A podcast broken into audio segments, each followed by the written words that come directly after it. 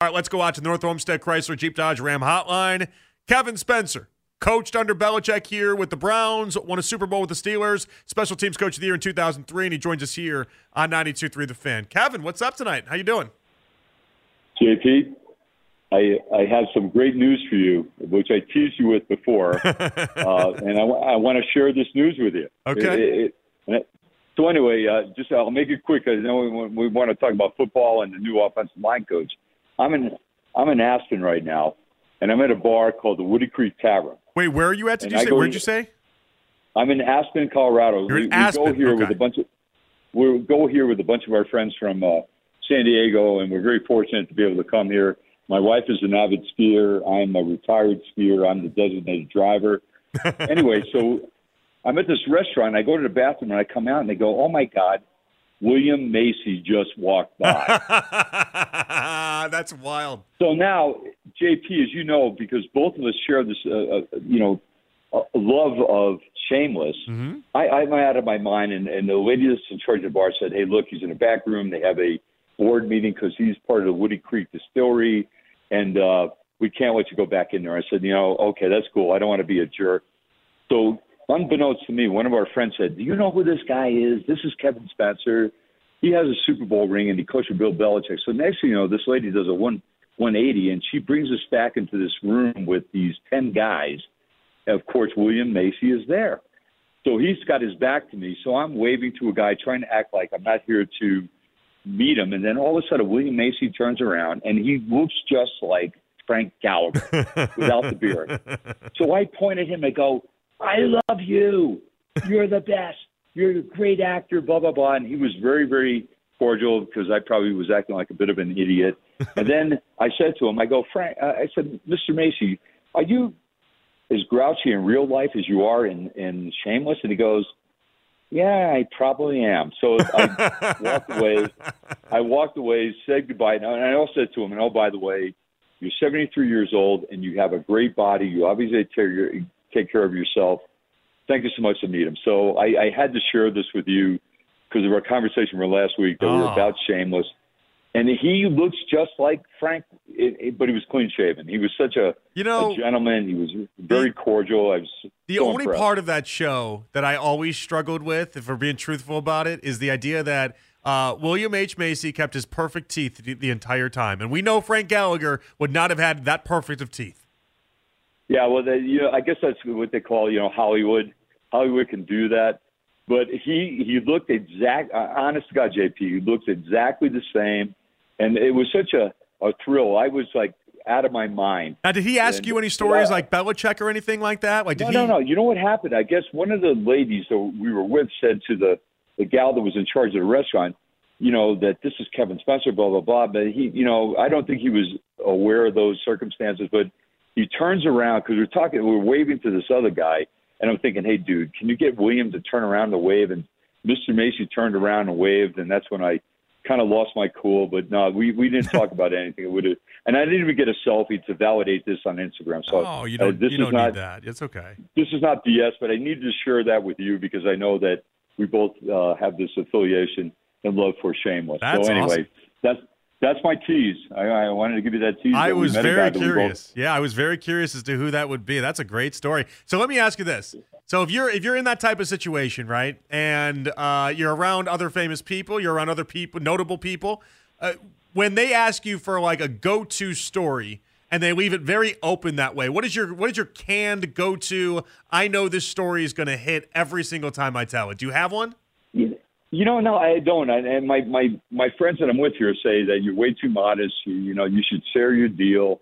And I, I I just think I've been blessed, and you know, I try not to. Uh, they always say, "Why don't you have your ring on?" I go, "Well, you know, I don't wear that all the time." Blah blah blah. So well, I have no go-to story that would get these folks involved. But this my this friend said this lady said to this lady that was managing the club, "Hey, this guy is this guy." Blah blah blah. And, and they're always telling they're always saying, "Hey, do you know who you are?" I go, "Yeah, I'm Kevin Spencer, Mm-hmm. and I hope I can be on the fan tomorrow night." So that's that's my story. But and, I needed to share look that at how with far you, you came. guys- yeah. I know, I know. I'm very blessed, without a doubt. but anyway, uh, I, I want you to know I, I did my research on the, the new old line coach, and I, I really like this hire. mm. if, if I can uh, change the speeds here. Sure. I think he's uh, he's kind of a grinder. He's a tough guy, which which indicates to me he's a really smart guy, and he's he's done a lot of these, you know, quality control jobs. I think he's probably earned his keep. And I, I looked when he was at uh, with the Rams, he he was under Paul Boudreau, who's you know I, I know we talk about Coach Callahan uh, as being the premier O line coach, but Coach Boudreau back in the day was this excellent offensive line coach. I, I so I think this guy's been trained very very well, and I think he's put in his time. So I think this might be a very very good hire for the Browns. Well, let me ask you this: my only concern on it, and, and it's not like they're completely absent of you know football guys. Uh, they they have them. Deuce Staley, I would consider to be a football guy's football guy. Uh, but you lose Alex Van Pelt. He was a football guy in my mind. Stump Mitchell's as football guy as football guy gets. Uh, Bill Callahan, same you know, cut from that same cloth, right? Whereas my only concern here, and listen, I I don't know.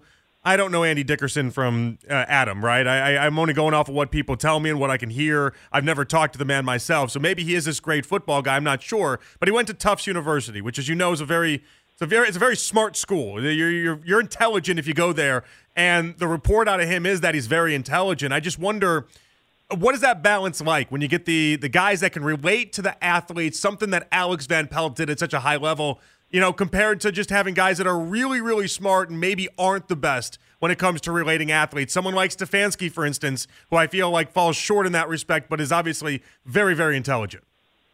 Well, that, that's a great point, and and I get where you're coming from, and I guess I can only relate to when Eric Mangini uh, joined uh, the Patriots, and Eric is uh, went to Wesleyan, which is part of that same conference that Tufts is involved, and he's in a room with Ty Law and and, and Lawyer Milloy, and you have this young guy come in, and I, I think that with his intelligence and how he presented himself, he won over that room, and uh, and which kind of the same circumstance. I think you know he, he's not a guy that's you know one at the tooth kind of thing, and, and Eric won over that room, and those guys you know, waited to hear what he had to say. I think they regained a tremendous amount of respect. So I get where you're coming from because you're talking about. I have a actually a, a tremendous respect for uh, Coach Van Pelt after I've read all the things and how he's, you know, they talk about him being the guru with the room. Mm-hmm. But I, I, we just got to hope that this guy could connect with the guys and win over them with uh, his intelligence and his knowledge, and and hopefully he's a guy that's going to say, hey, what do you guys think? Because I think when you're you're coaching these kind of athletes, at some point you got to say, what do you think? What, how do you guys feel about this? So you're kind of like enabling these guys. They're part of the process. So I, I hope that's going to work out in his behalf. And, and you also have Scott Peters that's uh, there, and he was with Coach Callahan all these years, and Scott was an offensive lineman. So hopefully he'll be able to support uh, Coach uh, Dickerson when when he comes over. But I, I get where you're coming from. You know, there's a lot of you know, gray haired guys that you got to replace right now.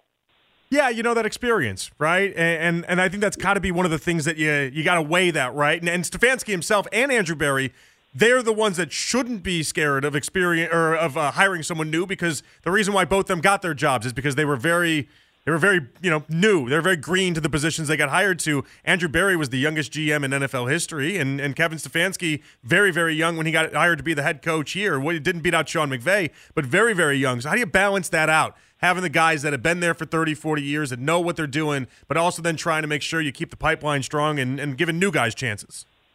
You know, Jonathan, I, I think, again, a great point, but I, I really think it's about how do you present yourself to the guys. And I, I think if you go in there – and you you're very kind of you know surreal or you know kind of like and and you know say hey, what do you guys think? And you, you have an open mind and you you don't act like you have all the answers.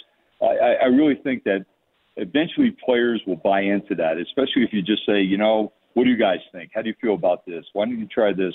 So i i think that you know at some point a young guy has to get a break and you hope that and i get where you're coming from but you you hope that he's not one of these guys that's going to be staunch and hey, we, this is it's my way the highway. This is what we're going to do.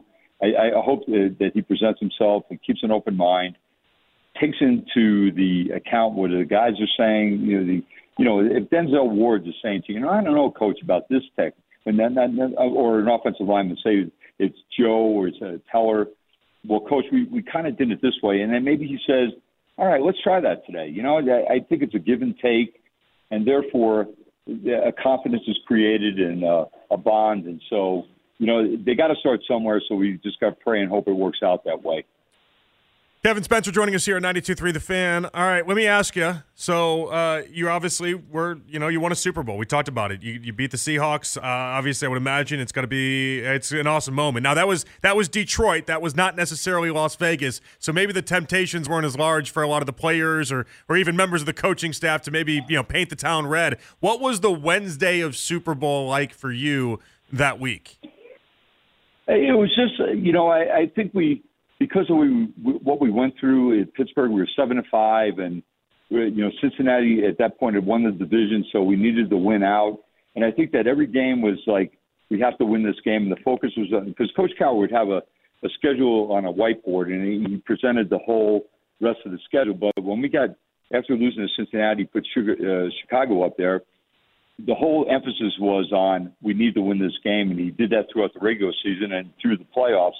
So I, I think that hopefully they, they do the same thing. You don't want to make this game as hard as it is because when you step out there for pregame and the stadium is like, you know, nine tenths full and you're going, holy smokes, this is not like a regular season game. I just think you got to approach it. Uh, this is the next game. This is our preparation. We've done this for how many weeks? So let's just, you know, hang in there, do the right thing. And that's the way Coach Cowher presented to us. And I'm sure – you know, Coach Shanahan's doing the same thing, you know, for, for his guys. And, you know, Coach Reid, of course, has been there and done that. And then Coach Shanahan as well. So I, it's just like, you know, it's the same deal, guys. Just let's do what we've done that, that's got us here, and then and we go from there. Uh, in that win, Steelers became the second team after the 85 Patriots to win three road playoff games to reach the Super Bowl. Chiefs don't necessarily have that. Remember, they got the advantage against the, the Dolphins, that Miami game where, where Tua basically just froze his butt off. But they went on the road against Josh Allen, then they went on the road uh, against, you know, Lamar in Baltimore. This would be their third straight, all things considered. How, how much does that matter for someone like Mahomes, or is it just at this point old hat and it, it really doesn't make that much of a difference? No, I, I think that's a great point. I think that – you're out of the comfort of being at home. You're on the road. Uh, your your your home life is adjusted a little bit. Your routines adjusted a little bit. So I think the fact that they've done that, and as I alluded to when I spoke to you last week, they they seemingly have adjusted to this new routine. I think they got a little bit of a chip on their shoulder, and I, honest to God, think that they have this tremendous momentum moving into this game. And I, I you know, pray and hope is you know for them that they continue to do this. So I, I, I think it's been they've accepted that challenge. They're, they're pros and they've done the right thing and they've been prepared properly. And uh, I just think they have the momentum right now, even though going against the whole Brock Purdy story and, mm-hmm. and the tremendous athletes they have there at San Francisco, I, it's hard to go against them. But I really think that KC's got, you know, they, as I said to you before, they got the lightning in the bottle right now, and I guess uh, you know, hopefully they'll be able to continue that and going through Sunday. All right, you got a final prediction for me? Yes, sir. I'm going to say uh, 27 21 KC. Love it. Love it. All right. We'll check back in with you next week and we'll see how you did and how you fared. I also have the Chiefs, by the way. I just can't bet against Mahomes, Kevin. I, uh, you know, I, I, I agree with you. And if I get an Instagram picture with uh, Mr. Macy, I'm going to send it to you immediately. okay. I'll look out for it. Kevin, thank you as always. We'll catch up with you next week. Thank you. Thanks, JP. Great talking to you. Have a great night. Bye bye right. now. You too. Kevin Spencer right there on the North Olmsted Chrysler Jeep Dodge Ram hotline. I, I love that. That's fascinating stuff.